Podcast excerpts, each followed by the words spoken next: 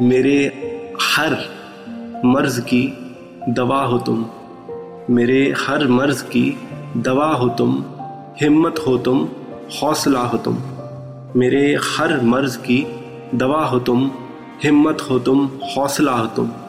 खुले जख्म सिल नहीं पा रहा। खुले जख्म सिल नहीं पा रहा। मैं जो तुमसे मिल नहीं पा रहा। मैं जो तुमसे मिल नहीं पा रहा।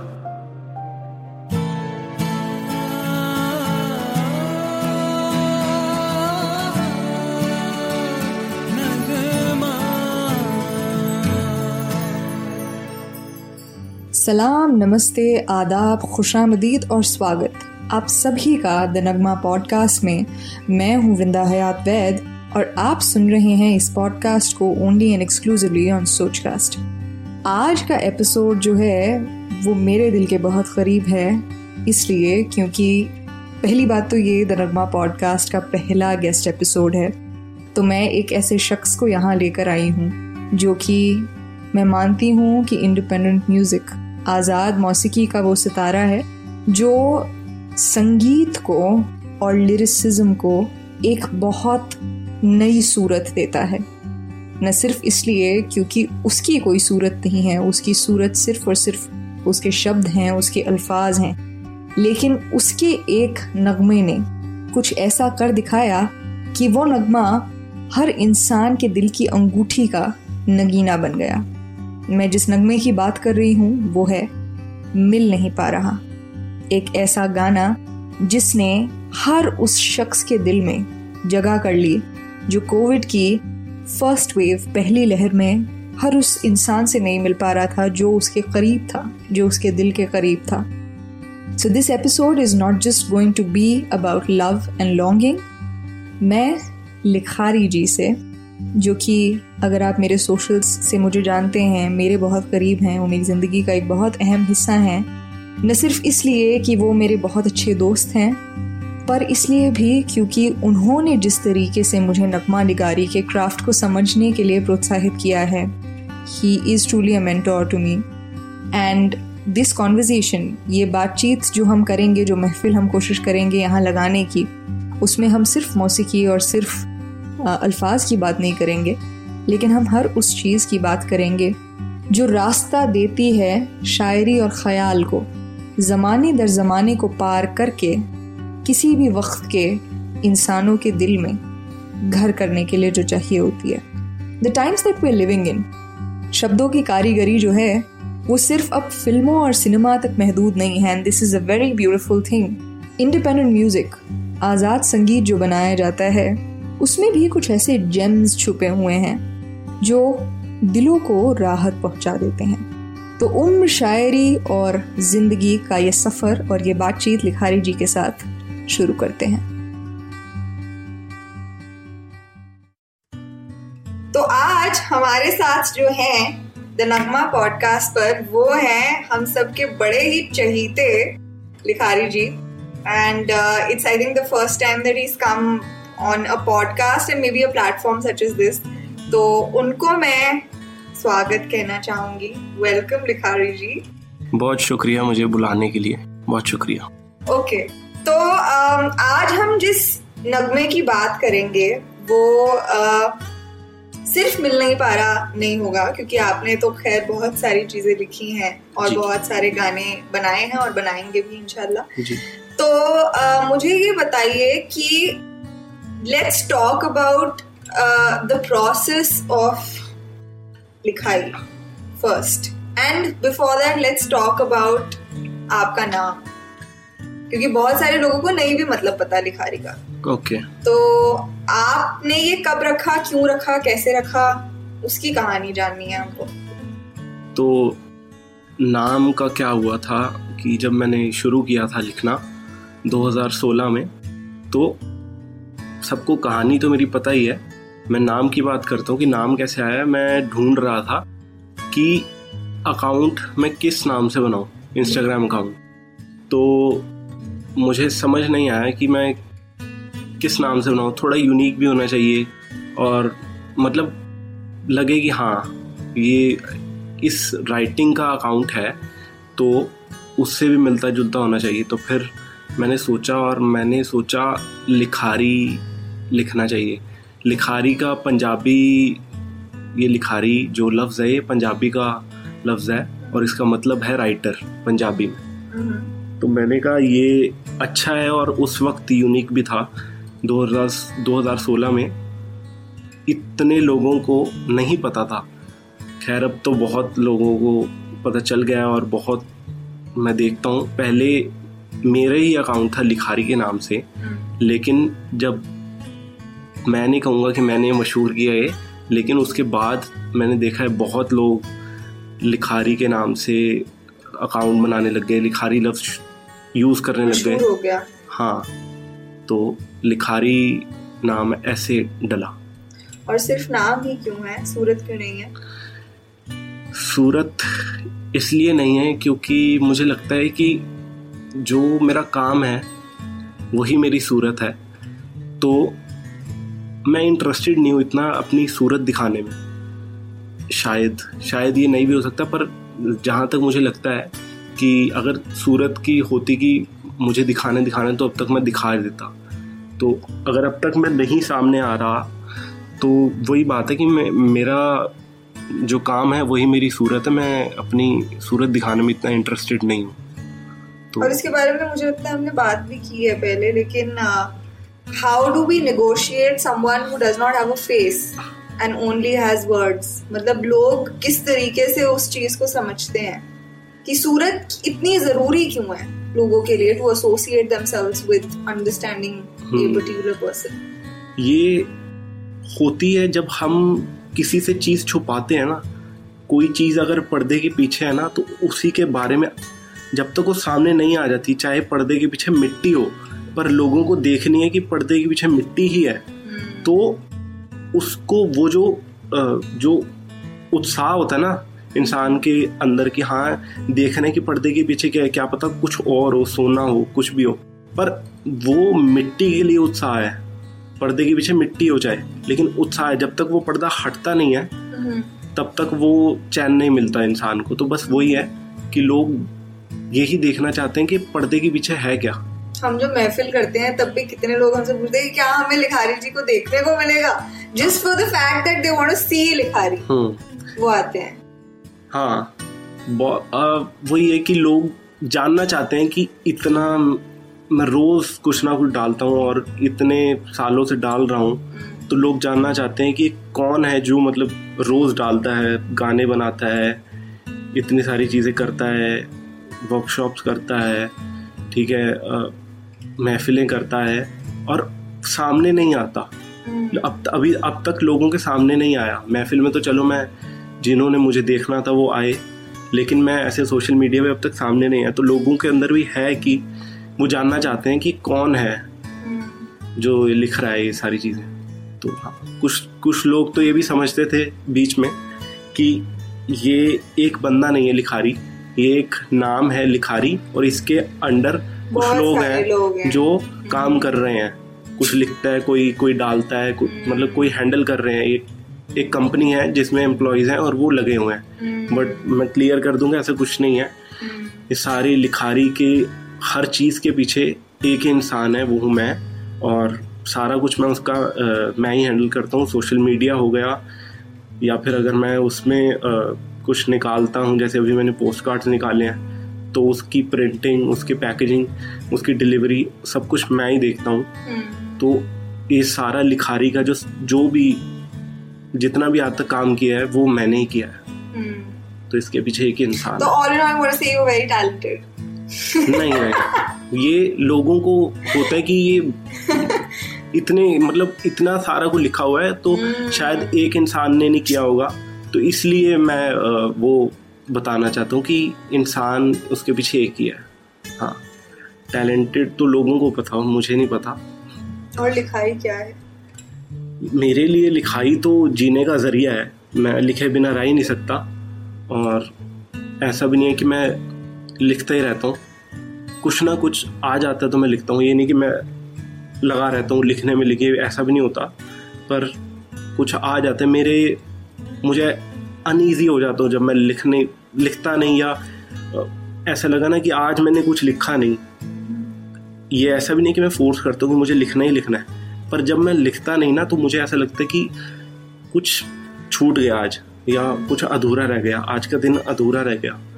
तो मेरी ज़िंदगी में लिखाई की बहुत बड़ी जगह है, जिसको मैं साथ लेके चलता हूँ। और इसका मैं बहुत ही ग्रेटफुल हूँ इस चीज़ का, कि मैं लिख पाता हूँ। बहुत लोग हैं जो जो बोल नहीं पाते, बता नहीं पाते अपने दिल की बात। मुझे ऐसा लगता है कि मैं अपने दिल की तो बात बोलता हूँ, मैं बहुत लोगों के दिल की बात भी बोलता हूँ। तो वो चीज़ मुझे खुश करती है कि हाँ जो जो शायरी होती है, वो अगर मैं शायरी जो होती है, वो जवाब है लोगों के सवाल का। तो लोग, लोगों के मन में, दिल में सवाल बहुत है और लोग ढूंढ रहे हैं यहाँ वहाँ। तो शायरी जवाब है लोगों के सवाल का। तो वो बस यही ढूंढते हैं कि मेरे दिल में जब भी मैं कुछ डालता हूँ तो लोग, लोगों को अच्छा लगता है तो यही बोलते हैं कि ये चीज़ हमें चाहिए थी। मतलब हम ढूंढ रहे थे इस चीज़ का जवाब और यही है। तो वो चीज़ बड़ी अच्छी लगती है जब आप किसी को दे पाते हो। बिना उनसे पूछे कि हाँ तुम्हें ये चाहिए और हम दे देते और उन्हें मिल जाती है। हमें पता भी नहीं चलता कि उन्हें मिल गई। तो ये बहुत बड़ी बात है। आप तो भगवान से भी आगे निकल नहीं नहीं नहीं। तो हम तो पापी हैं। हम भगवान नहीं है बिल्कुल। क्यों? नहीं नहीं। भगवान तो भगवान को भी हर इंसान ढूंढ ही रहा है। वो तो मिलता नहीं है उसे। ऐसा नहीं है। बहुत ही एक सिंपल सी बात है कि ऐसा नहीं कि वो हमें दिखता नहीं है। ऐसा है कि हम उसे देख नहीं पाते।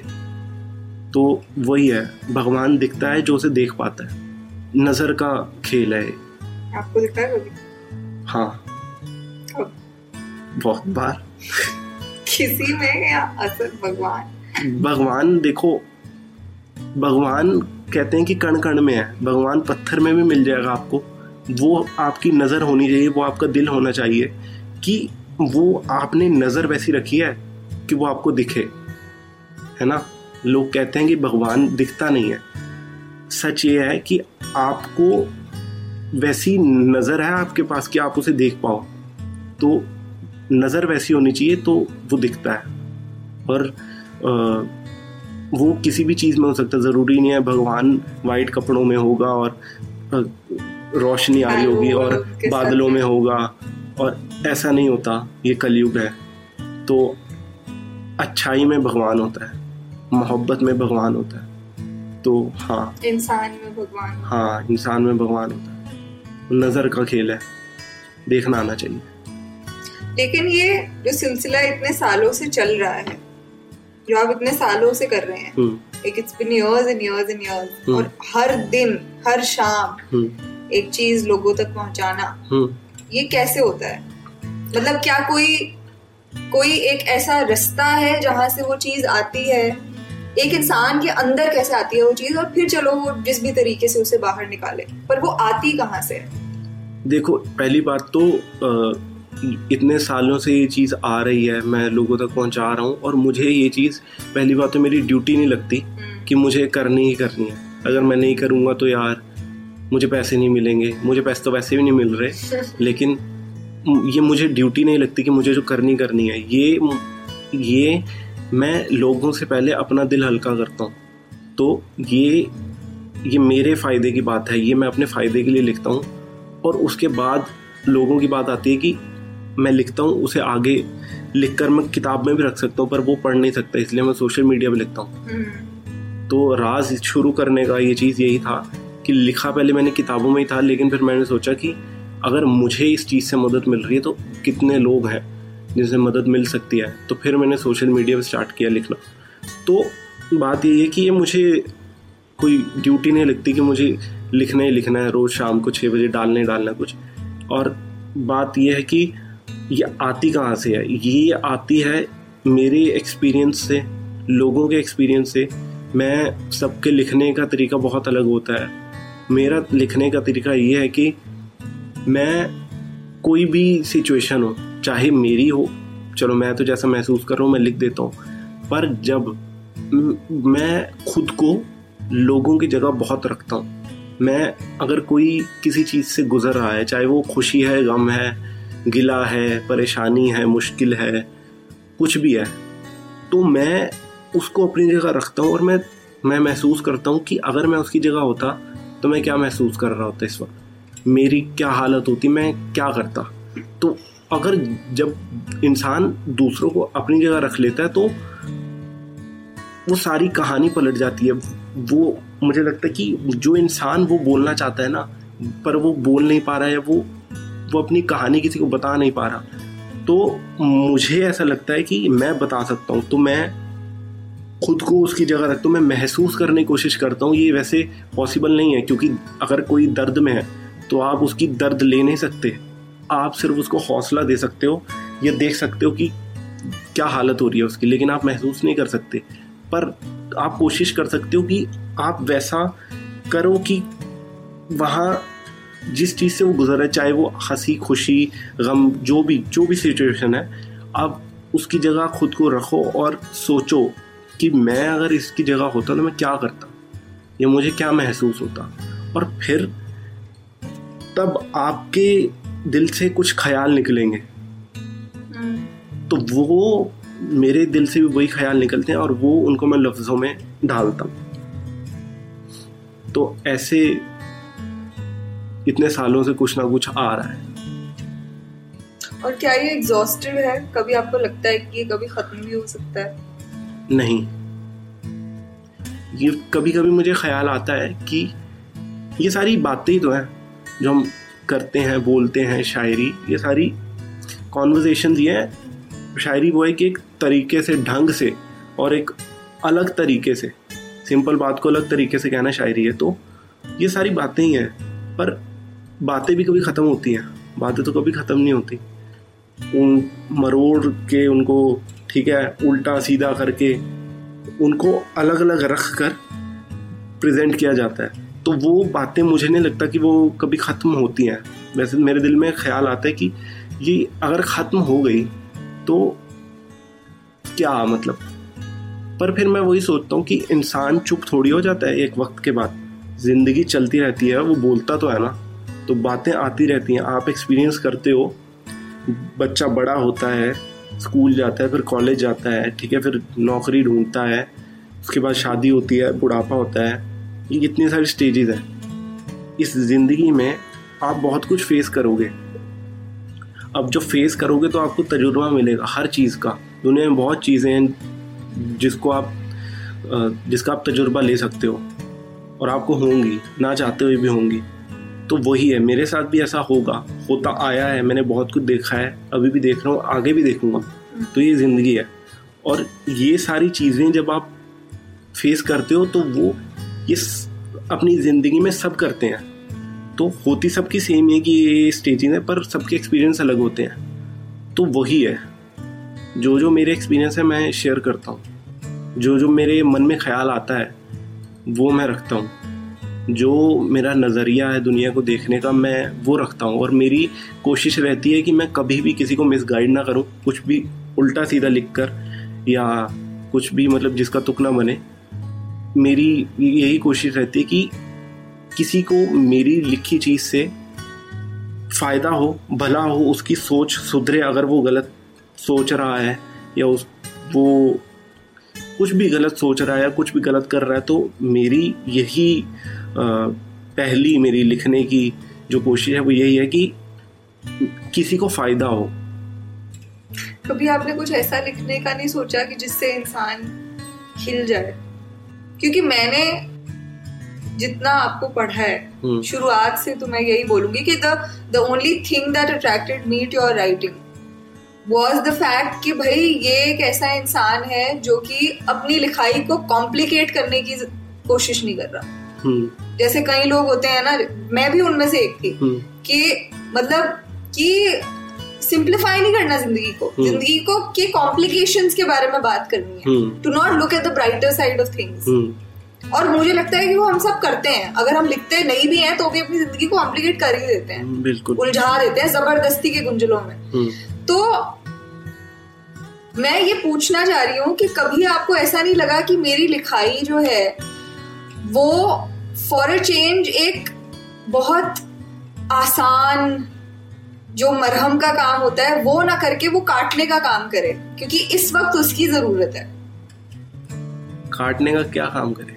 क्या काटने का काम करे? इंसान को हिलाने के लिए कुछ रियलाइज़ करवाने के लिए कभी कभी जब जोड़ना भी पड़ता है। हाँ बिल्कुल और जब अब अगर आप मुद्दों पर बात करेंगे तो बहुत चीज़ें होती हैं जब दो साइड्स हो जाती हैं। अगर एक हम्म। मुद्दा चल रहा है हम्म। समझ लो कुछ देश में हो रहा है हम्म, उसका मुद्दा बढ़ गया। अब उसमें दो साइड्स एक तो होंगी उसके साथ होंगी और एक उसके खिलाफ होंगी। ज़ाहिर सी बात है। और अगर मैं उसके साथ लिखूँगा तो वो खिलाफ जो होंगे उसके वो मुझे बोलेंगे। और अगर मैं उसके खिलाफ लिखूँगा तो जो उस मुद्दे के साथ होंगे वो मुझे बोलेंगे। तो हिलेंगे दोनों ही इन अ बैड गुड वे इन अ और इन अ बैड वे तो मैं कोशिश करता हूँ कि अगर मैं किसी मुद्दे में भी बात कर रहा हूँ तो मैं बिना सोचे समझे ना बोल दूँ और बिना कि ये नहीं कि नफरत फैलाना काम नहीं है हमारा। हमें, हमारा काम है चीज़ों को सॉल्व करना और मोहब्बत फैलाना। तो पूरी अगर मेरे, मुझे जिस चीज़ के बारे में पता ही नहीं है, मैं उस चीज़ के बारे में कभी लिखता ही नहीं। और अगर मेरा मन करता है कि हाँ इस चीज़ के बारे में लिखना चाहिए, इस चीज़ के लोगों को समझना चाहिए तो मैं उस चीज़ को पहले पढ़ता हूँ, उस चीज़ को रिसर्च करता हूँ उस पर कि ये चीज़ चल क्या रही है और है क्या। और मुझे लगता है कि हाँ मुझे इस चीज़ को सपोर्ट करना चाहिए तो मैं किसी चीज़ से नहीं डरता कि लोग मेरे खिलाफ हो जाएँगे या क्या है, या मैं फॉलोअर्स खो दूँ खो दूँगा तो ऐसा कुछ नहीं है। मैं उस चीज़ को रखता हूँ सामने, चाहे किसी को अच्छी लगे या ना लगे। अच्छा अब क्योंकि पक्षपात की बात हो गई है तो मुझे लगता है कि आ, इसके बारे में हम बहुत वक्त से सोच भी रहे थे कि हमें ये चीज़ उठानी चाहिए इसके बारे में बात करनी चाहिए कि किस तरीके से आ, क्योंकि हम एक ऐसी स्पेस का हिस्सा हैं। हम्म, मैं सोशल मीडिया की भी बात नहीं कर रही हूँ मैं शायद एक इंसान के दिन भर के ख्याल ख्यालात की बात कर रही हूँ हम्म। कि भाई जिस तरीके से वो सोचता है ज़िंदगी को समझता है हाँ, बहुत कम उम्र में हम बहुत कुछ समझना चाहते हैं। हम्म, और ये हमने बहुत लोगों में देखा है। और शायद कभी कभी हम भी ऐसे हो जाते हैं। हम्म, तो क्या वो सही है या वो गलत है? या एटलीस्ट तुम्हें इतनी तो आज़ादी अपने आप को देनी चाहिए कि तुम कभी तो कुछ ना भी समझो। Hmm, we spoken about this hmm. कि कैसे कई लोग अपने आप को भगवान करार देना चाहते हैं। हम्म, कि भाई मुझे ही सब पता है और तुम बेवकूफ़ हो। हम्म, हम्म। मेरा मानना ये है कि ये हम जो ये सोचते हैं ऐसा सोचते हैं उनकी भी गलती नहीं है क्योंकि वो उस स्टेज पर हैं कि अभी उन वो उनको लगता है कि हाँ मुझे बहुत कुछ सीखना है या मैंने बहुत कुछ सीख लिया है। जब मेरे मुझे तो ये लगता है कि जब इंसान ये समझ लेता है कि उसने सब कुछ सीख लिया है फिर वो उसका कोई फ़ायदा नहीं होता जीने का या वो यूजलेस हो जाता है दुनिया के लिए। क्योंकि सीखने को तो अभी पूरी ज़िंदगी पड़ी है जब तक हमारी साँसें चल रही हैं हर सांस में कुछ ना कुछ सीखोगे आप। तो जब इंसान बीस बाईस उम्र की बीस बाईस की उम्र में। हाँ सीख लेता है कि जान लेता है कि या समझ लेता है कि हाँ ये मैंने सब कुछ सीख लिया। मतलब मैं ही बड़ा हूँ और बाकी सब छोटे हैं। सारा ज्ञान मेरे पास है तो वो सही नहीं है। ये बात सबको पर पता वो चीज़ आती कहाँ से है? वो चीज़ शायद वहाँ से आती कि जब आप देखते हैं कि पूरी एक सोसाइटी है ठीक है जो लगी हुई है या लोग कह लो जो लगे हुए हैं एक चीज़ को सीखने में एक चीज़ को पाने में हम्म, ठीक है और आप आप भी उसी में लगे हो लेकिन आपने उनसे पहले पा ली हम्म, अब जब आपने उनसे पहले वो चीज़ पा ली या सीख ली तो आपको लगता है कि हाँ मैंने पहले कर लिया तो अब मैं ही हूँ जो हूँ। ये सारे ऐसे ही हैं। हम्म, इनको कुछ नहीं आता ये लगे रहेंगे। हम्म, ऐसा नहीं होता। दुनिया में हर इंसान लगा हुआ है। अब ये है कि सबकी मेहनत अलग अलग है। हम किसी को जज नहीं कर सकते। किसी हमें नहीं पता कि किसने आज स्टार्ट किया है किसने कितनी पहले से स्टार्ट किया है। पाएँगे सब ये बस ये होता है वक्त वक्त की बात होती है। वक्त सबका चेंज होता है। तो वही है वक्त सबका आता है लेकिन यही है ये नहीं सोचना चाहिए कि आज हमने कुछ पा लिया तो बस हम ही हैं जो हैं और कोई किसी ने कुछ नहीं पाया तो कोई कुछ नहीं है। वो गलत बात होती है। तो जमाने के साथ बदलना आना चाहिए। बिल्कुल। तो मुझे मुझे ये बताएँ अब कि क्या आपको लगता है मतलब I have seen people who will only write in their own setup वो वही लिखेंगे जहाँ पर उनको बैठ के लिखना है। हम्म। और उस तरीके से मुझे लगता है कि वो खुद को बहुत एक दायरे में बहुत बाँध लेते हैं।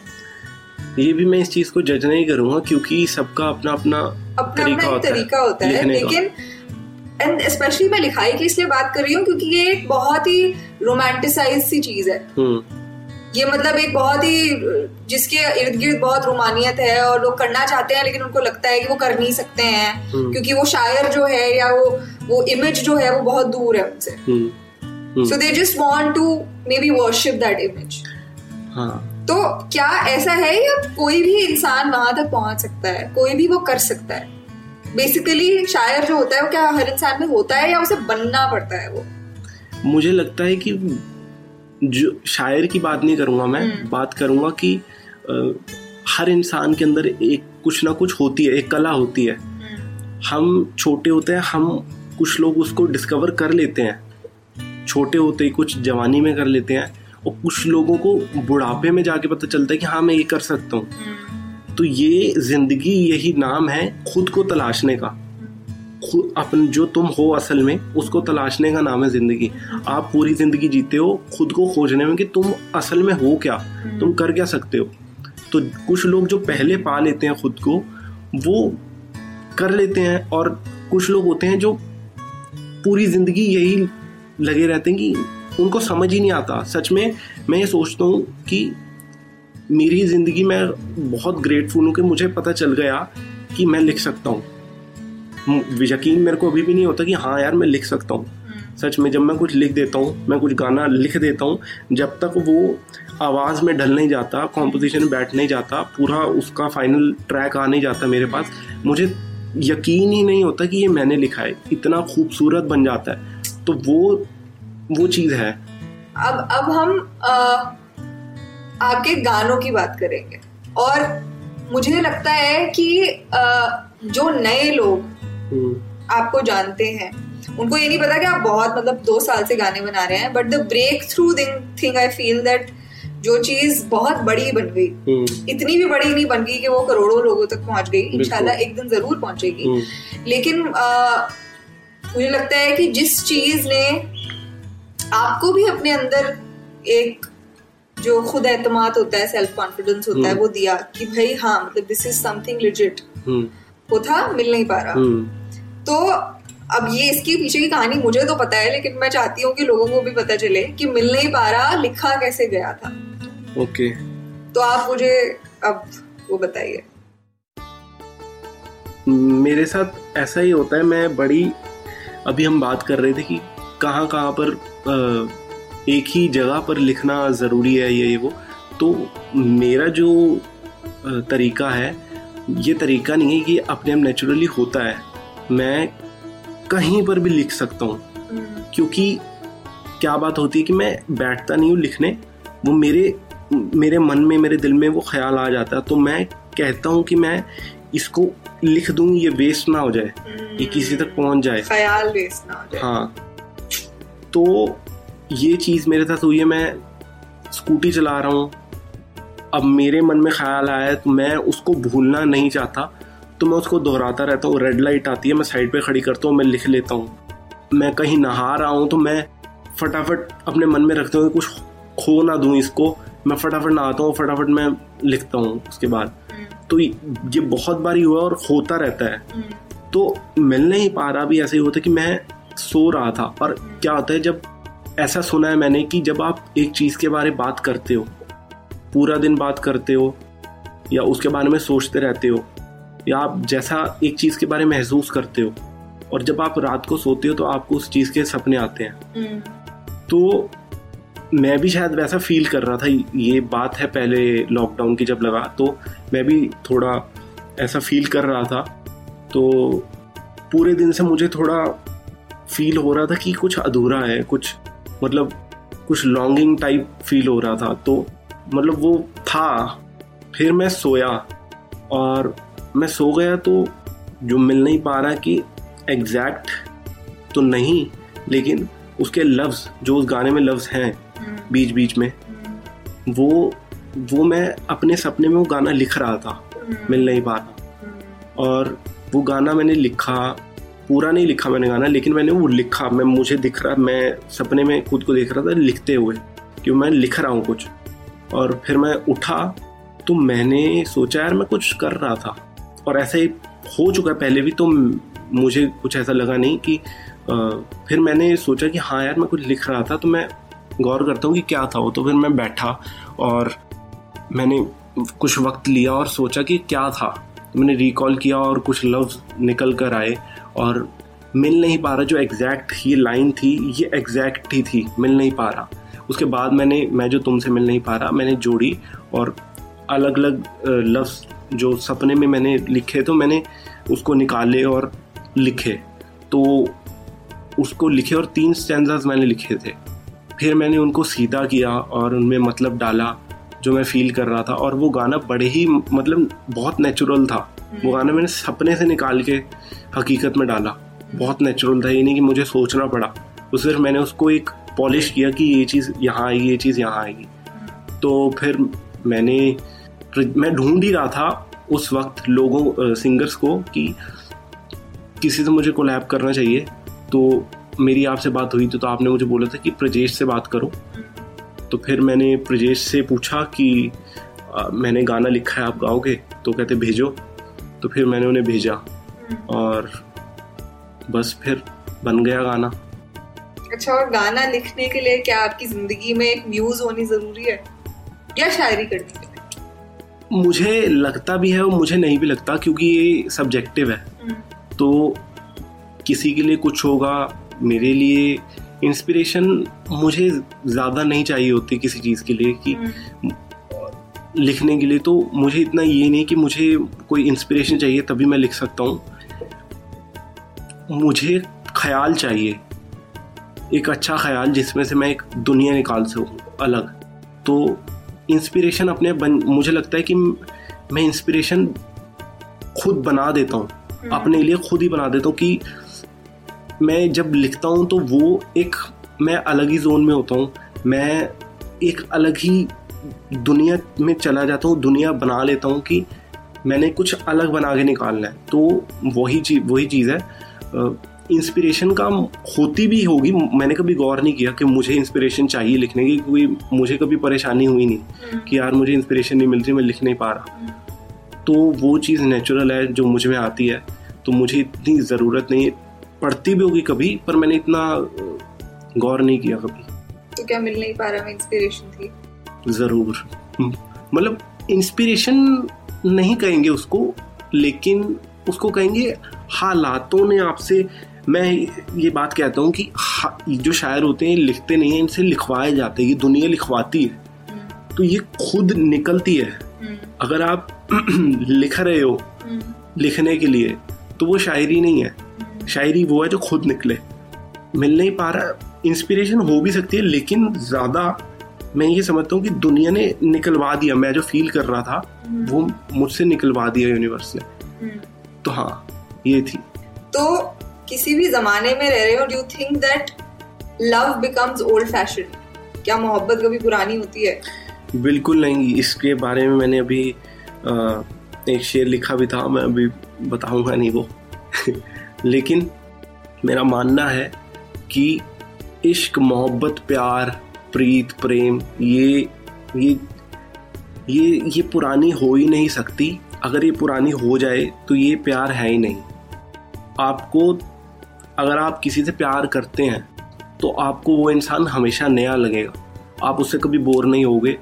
हमेशा हर मुलाकात पर एक एक्साइटमेंट होगी, एक नयापन होगा। मुझे लगता है, अगर वो वो चीज़ नहीं हो रही, आप उससे बोर हो रहे हो तो वो अट्रैक्शन हो सकती है, वो प्यार नहीं हो सकता। आप उसे अट्रैक्ट हुए होगे और आप आपने समझ लिया कि ये प्यार है। जो प्यार होता है वो कभी पुराना हो ही नहीं सकता। वो हमेशा ज़िंदा रहता है। प्यार हमेशा, आप देखोगे इंसान मर भी जाते हैं, पर जो सच्चा प्यार करते हैं, उसके पार्टनर उसको तब भी मरने के बाद भी उतना ही प्यार करते हैं। तो वो प्यार ऐसा नहीं है कि पुराना हो जाए। प्यार कभी भी पुराना नहीं हो सकता। कोई चीज़ थोड़ी है कि हाँ ये एंटीक हो गई, ये पुराना हो गया। प्यार प्यार है, प्यार कभी पुराना नहीं होता। तो अब आखिर में एक अंतरा तो बनता है मिलने के सुना दो गाओ मत। हाँ। कॉपीराइट आ जाएगा। सुना दो। मेरे हर मर्ज की दवा हो तुम। मेरे हर मर्ज की दवा हो तुम। हिम्मत हो तुम हौसला हो तुम। मेरे हर मर्ज की दवा हो तुम। हिम्मत हो तुम हौसला हो तुम। खुले ज़ख्म सिल नहीं पा रहा। खुले ज़ख्म सिल नहीं पा रहा। मैं जो तुम से मिल नहीं पा रहा। मैं जो तुम से मिल नहीं पा रहा।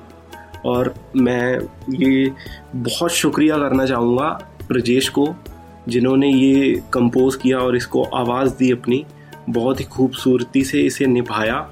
जब मैंने गाना लिखा तो मैं श्योर नहीं था इतना कि इतना खूबसूरती से निकल कर आएगा। लेकिन वही है कि लिरिसिस्ट का काम सिर्फ़ इतना नहीं होता कि वो लिरिसिस्ट कभी भी या कोई भी अगर एक गाना बनता है एक टीम से, कभी भी एक बंदा नहीं बना सकता गाना। हाँ अगर उसे सब कुछ आता हो तो वो बात अलग है, लेकिन अगर आप लिख ही सकते हो सिर्फ़, आवाज़ नहीं दे सकते तो आपको एक दूसरे बंदे की ज़रूरत है या टीम की ज़रूरत है। तो जब तक वो टीम पूरी काम नहीं करेगी साथ, तब तक अधूरी ही रहती है चीज़। तो मुझे भी ऐसे लगता है कि जब तक मेरा गाना लिखा हुआ जब तक उसे अच्छी आवाज़ अच्छा म्यूज़िक और एक रूहानियत नहीं मिल जाती मुझे ऐसे लगता है कि ये चीज़ अधूरी है। चाहे मैंने कितना भी अच्छा क्यों ना लिखा हो वो अधूरी ही रहती है चीज़। तो हाँ बहुत शुक्रिया प्रजेश का जिन्होंने मेरे साथ ये गाना किया। बहुत शुक्रिया आपका कि आप इस एपिसोड पर आए और आपने हमसे बात की। बहुत बहुत शुक्रिया मेहरबानी। तो अगर आप सब लोग मिल नहीं पा रहा सुनना चाहते हैं तो उसका लिंक जो है आपको नीचे मिल जाएगा आप वहाँ से सुन सकते हैं और हम शायद लिखारी जी से उनके अगले गाने में मिलेंगे। जी ज़रूर। मेरा अगला गाना बहुत जल्द आ रहा है और ये गाना सबको पसंद आएगा। मैं कह सकता हूँ दिल से। थैंक यू सो मच बहुत बहुत शुक्रिया for tuning in to the Nagma podcast a Sochcast exclusive अगर आप मुझ तक लिखना चाहते हैं कि आपको ये एपिसोड कैसा लगा तो मुझ तक ज़रूर लिखिएगा on Vrindavaid at Gmail dot com आपको मेरी आईडी नीचे मिल जाएगी, आपको मेरे सारे सोशल्स नीचे मिल जाएँगे। अगर आप लिखारी जी से जुड़ना चाहते हैं तो उन तक का रास्ता भी आप नीचे पा सकते हैं। मेरी वेबसाइट पर लिखारी जी के एक्सक्लूसिव पोएट्री पोस्टकार्ड सेट्स जो हैं, वो अवेलेबल हैं। तो आप ये www.vrindavet.com से खरीद सकते हैं और खुद को या अपने किसी चाहने वाले को ये तोहफा दे सकते हैं। जो आप अपनी ज़िंदगी में मेरी आवाज़ को कुछ और जगह बख्शना चाहते हैं तो आप मेरा दूसरा पॉडकास्ट भी सुन सकते हैं, जिसका नाम है सुखन। That is also available on Sochcast उम्मीद है यहाँ तक का सफ़र आपको पसंद आया होगा। मैं वृंदा हयात वैद मिलूँगी आपसे अगले नगमे में। तब तक ज़िंदगी को नगमों के ज़रिए जीते रहें। शुक्रिया। आशा करते हैं कि आपको ये सोच कास्ट बहुत पसंद आया। अगर कुछ कहना है इसके बारे में तो लिखकर बताइए हमें। अपने फेसबुक और इंस्टाग्राम पेज पर सोच कास्ट ढूंढिए। अगर आपको अपनी सोच दुनिया को सुनानी हो तो सोच कास्ट करो। सोच कास्ट